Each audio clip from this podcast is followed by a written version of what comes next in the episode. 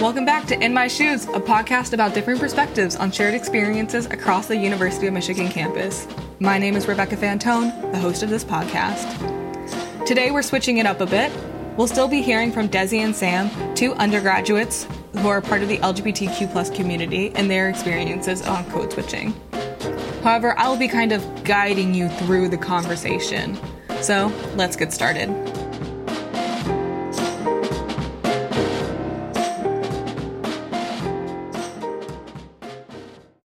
My name is Sam. I'm a sophomore at the University of Michigan studying uh, classical studies and philosophy. Uh, I'm gay. Uh, I grew up uh, uh, low income, and I have a twin who's who's gay too. Yeah. Hi, I'm Desi Dakova. I'm a senior at the University of Michigan. I'm studying chemistry and physics. I also grew up low income, and I am an asexual cisgender woman. They start their conversation by discussing how code switching can be necessary, both for survival and for altering how you present yourself to succeed. You'll notice that this is a common recurring theme that we're finding throughout these episodes. I think I think that's really interesting. Like to what extent is it code switching for survival, for fitting into the situation versus just completely being uncomfortable with yourself and like changing everything about yourself to f- like make it through that situation like Like I know that like not, not being able to work inside an environment that I like need to, and then like doing much of work in, and like not being able to succeed in these environments is like detrimental to like my future and like what I want to be able to like accomplish. So it's like as uncomfortable as it may be to change who I am, what would be more uncomfortable is not being able to get the work done that I want to get done. Does that, does that make sense? That so does. It's like a give and take. Yeah, I, I think that ties into does code switching help or hinder diversity, equity, and inclusion? Because, like, to what extent can we ask people to fit into some sort of rigid model of what their like goals and like ambitions are versus do we need to bring in that diversity and make some changes to what we how we define those models? So I, I mean, I, I'd say my answer is a little bit more cynical, but like, I, I, I think it does in a way that's bad. So like in CSG, it's like it's all a bunch of like very wealthy, affluent people, and they don't care about poor people, and they've never like done any policies that help poor people. And I feel like I've been like the only member helping like other low income students on campus, like knowing what, knowing like their some of what their experience is.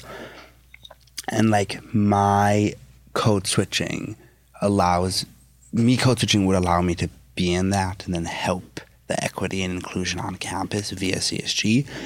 Um, the prob the, the problem is that like wealthy people of power are never gonna or not gonna include you unless like they want to be around you and like non people like marginalized communities need to be included so that they can have a say in the policies and be affected and they can grow. And I think code switching is necessary for that. So like it's a problematically it's necessary. Does does that make sense? That that definitely makes sense. Like I definitely experienced that as a woman, as a low income student. Like I definitely want to be very agreeable and I want to fit in and I want to be wanted and I don't want to give anyone any reason to not like me or f- like to extrapolate like oh because she's acting this way like all low income s- people are like this or all LGBT people are like this. Like I, I definitely feel like I'm representing the community and need to Yeah. put my best foot forward, Yeah. Which can be problematic and it can take away from some part of myself. Yeah. In the next part of their conversation, Sam asked Desi about code switching as an asexual woman within the queer community. Asexual, as defined by the Human Rights Campaign, is the lack of sexual attraction or desire for other people. Desi comments that this identity would be considered invisible and how she tries to otherize herself to be seen as visible within the queer community. Have you noticed any code switching, um, like along those lines, or like within the, the asexual community? Yeah, so I know with the LGBT community, there is some gatekeeping in terms of are asexual or aromantic people LGBT? Should they get the same resources? Um, and a lot of those arguments stem in, well, you're straight passing or you don't need gay marriage. Like, there's not really different resources you need, um, which I think is completely unfair. Like, the definition of LGBT is non heterosexual, and non cisgender, non heteromantic.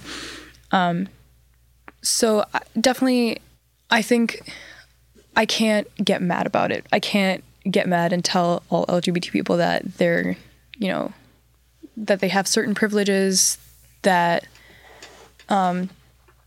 Have you ever like given that like gatekeeping that happens and like not being included in the LGBT community? Have you ever like noticed that you might become more gay like when you're around them in order to be accepted? Yes, uh, definitely. I I think I try my hardest to look as gay as possible. I like shaved my head. I um I just tried to look as queer as possible. And yeah, I think to an extent it definitely makes me I definitely feel like I need to justify my presence because a, a lot of people say like, "Oh, well, asexual people are LGBT if they're also gay," which I think is unfair, but I definitely feel like I have to fit in that way. Um, I'm to I am pan romantic, but I also think it's really important to acknowledge that you know asexual people who are aromantic or heteromantic are still LGBT. Yeah, but I, d- I definitely try to look um, as gay as possible. I think, yeah, I I've noticed I'll become much more gay when I'm around straight Swiss uh, cis women because they like love gay people. So like I I like am not like like I I think there's a lot of tendencies that they that I I I don't have like stereotypical tendencies, but I do adopt them when I'm around them because they like think it's like super cool and cute and funny. Uh, so like I'll become much more gay when I'm. But then when I'm with gay men, I become much more like masc because like in the gay community like it's like masc is like the- is like the idea a level of attraction so like gay gay men like want to be around that which is funny because one would think it'd be the opposite that like the more when i'm around straight people i'm more gay I'm around gay people i'm more straight but i think that's that's that, that's common with a lot of like other gay men i know Yeah, I I definitely I think the one thing I try the most is reclaiming my femininity, so trying to develop some sort of like non-consumable femininity, in particular like femininity that isn't appealing to uh, cisgender straight men. And in that like I definitely struggle with that a lot. Like I want to feel beautiful and attractive, but I don't want to look consumable yeah so that's something I struggle with a lot. And I think my workaround to it has been being very like butch and queer. Um, but yeah, I definitely struggle with that because I still, are you comfortable with that like solution I think that's my solution is looking non-consumable to cisgender straight men, but still being queer and finding beauty in that. Like, you know, like when you see clothing that's like very hideous, but like there's something beautiful about it. I think that's what I'm trying to like accomplish with that. The biggest thing though I see as an asexual person is um, other people with their like significant others. Um, and so I worry a lot.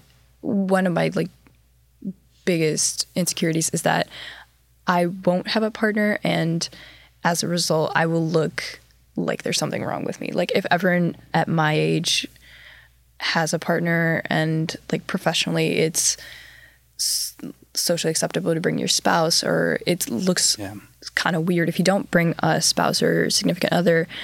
Uh, that's something I worry about a lot.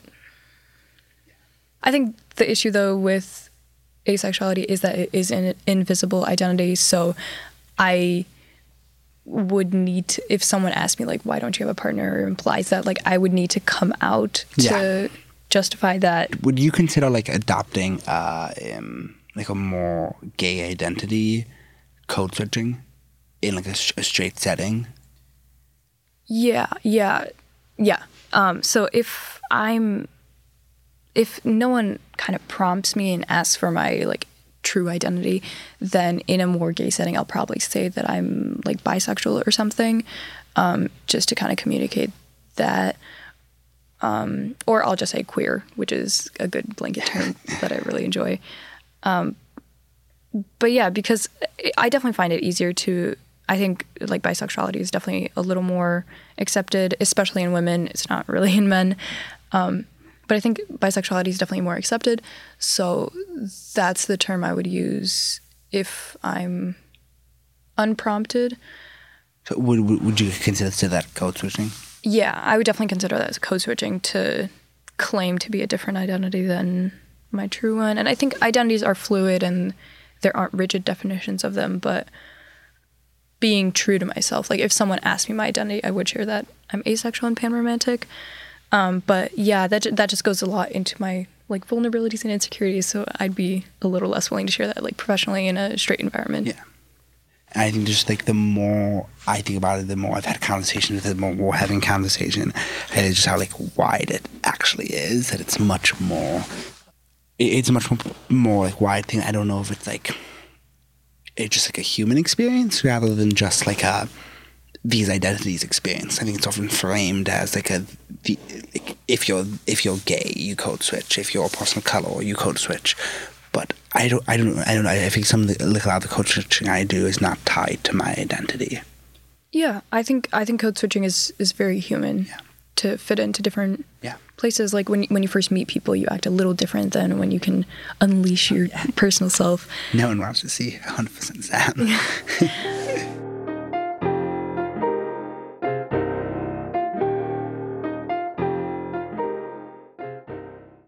I've never felt the need to code switch.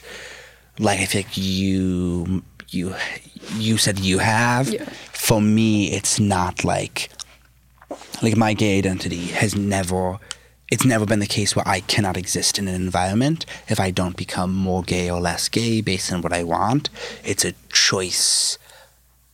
But on the flip side, though, I would say like I where I have needed to code switch on like how I communicate around like wealthy white people who grew up where everyone was just super nice to each other um, and like not saying what I think because like I, in CSG I've said like like none of you care about like I, I like there was one policy that was just like terrible for poor people and no one was saying anything and someone was like that doesn't matter because th- this is more important and like I went off on them and like I that was a bad thing for me to do and I feel like there are other identities that I've had that I sh- that there's been necessitated and like I'm not going to be able to advocate for poor people in the future because of the way I chose not to code switch.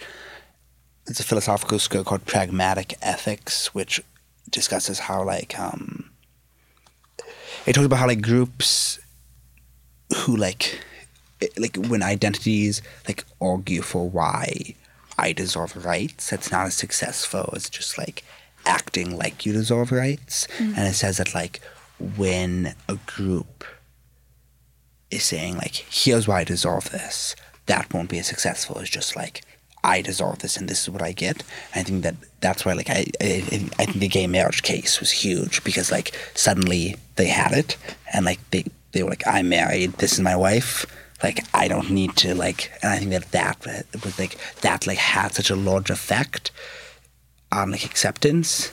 Because like I, I, I, I just remember people from when I was when I was 15 like in my mom's church who were like gay's the worst thing ever and now it's like I love Grace and Frankie. Um like uh, so like it's just like it's things have I, I, I think that case specifically, I think like, code switching is necessitated. Code code switching is necessitated by like by not being visible, like what your code is. So you switch to a more visible code. Um, but when things happen, like the Supreme Court case, like a TV show, it makes that code visible, and then you don't need to do it anymore. Yeah. Yeah, I think that's definitely true.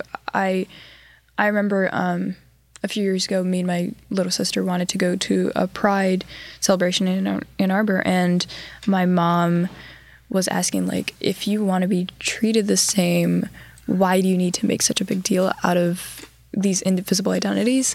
Um, which i thought was really interesting and i think is kind of ties into that with how we want to celebrate who we are but if like if we acknowledge the fact that we're code switching and that there are distinct differences Yeah. then we're acknowledging the fact that there's inequality and that's difficult Yeah. yeah i think there's definitely that ties into the intersectionality of all of our identities like a gay man who is a person of color Yeah. or is trans would experience like a lot of different Yeah. issues then that are not related to being gay Yeah. but may be compounded by being Yeah. gay um yeah I- so i think like code switching definitely gets very complicated when you consider the intersectionality of identities which obviously we all encompass intersectional identities Yeah. thanks for chatting with me sam Yeah, th- thank you so much for the time. This was this was very interesting uh, to hear like the opposite side of like from this community. Uh, yeah, it, it was a good conversation. I thought. Yeah. yeah That was Desi and Sam. Thanks for listening. In our next episode, we'll hear from the producers of the podcast about their conversations and discussions surrounding code switching during the process of producing this series. Tune in next week. Thank you for listening to In My Shoes, a podcast about different perspectives on shared experiences across the University of Michigan campus. In My Shoes was produced with the support from the University of Michigan Center for Academic Innovation. This episode was edited by Ellie Daffdor. Find us on Spotify, Apple Podcasts, or SoundCloud. For updates on the most recent episodes, follow us on Twitter at In My Shoes.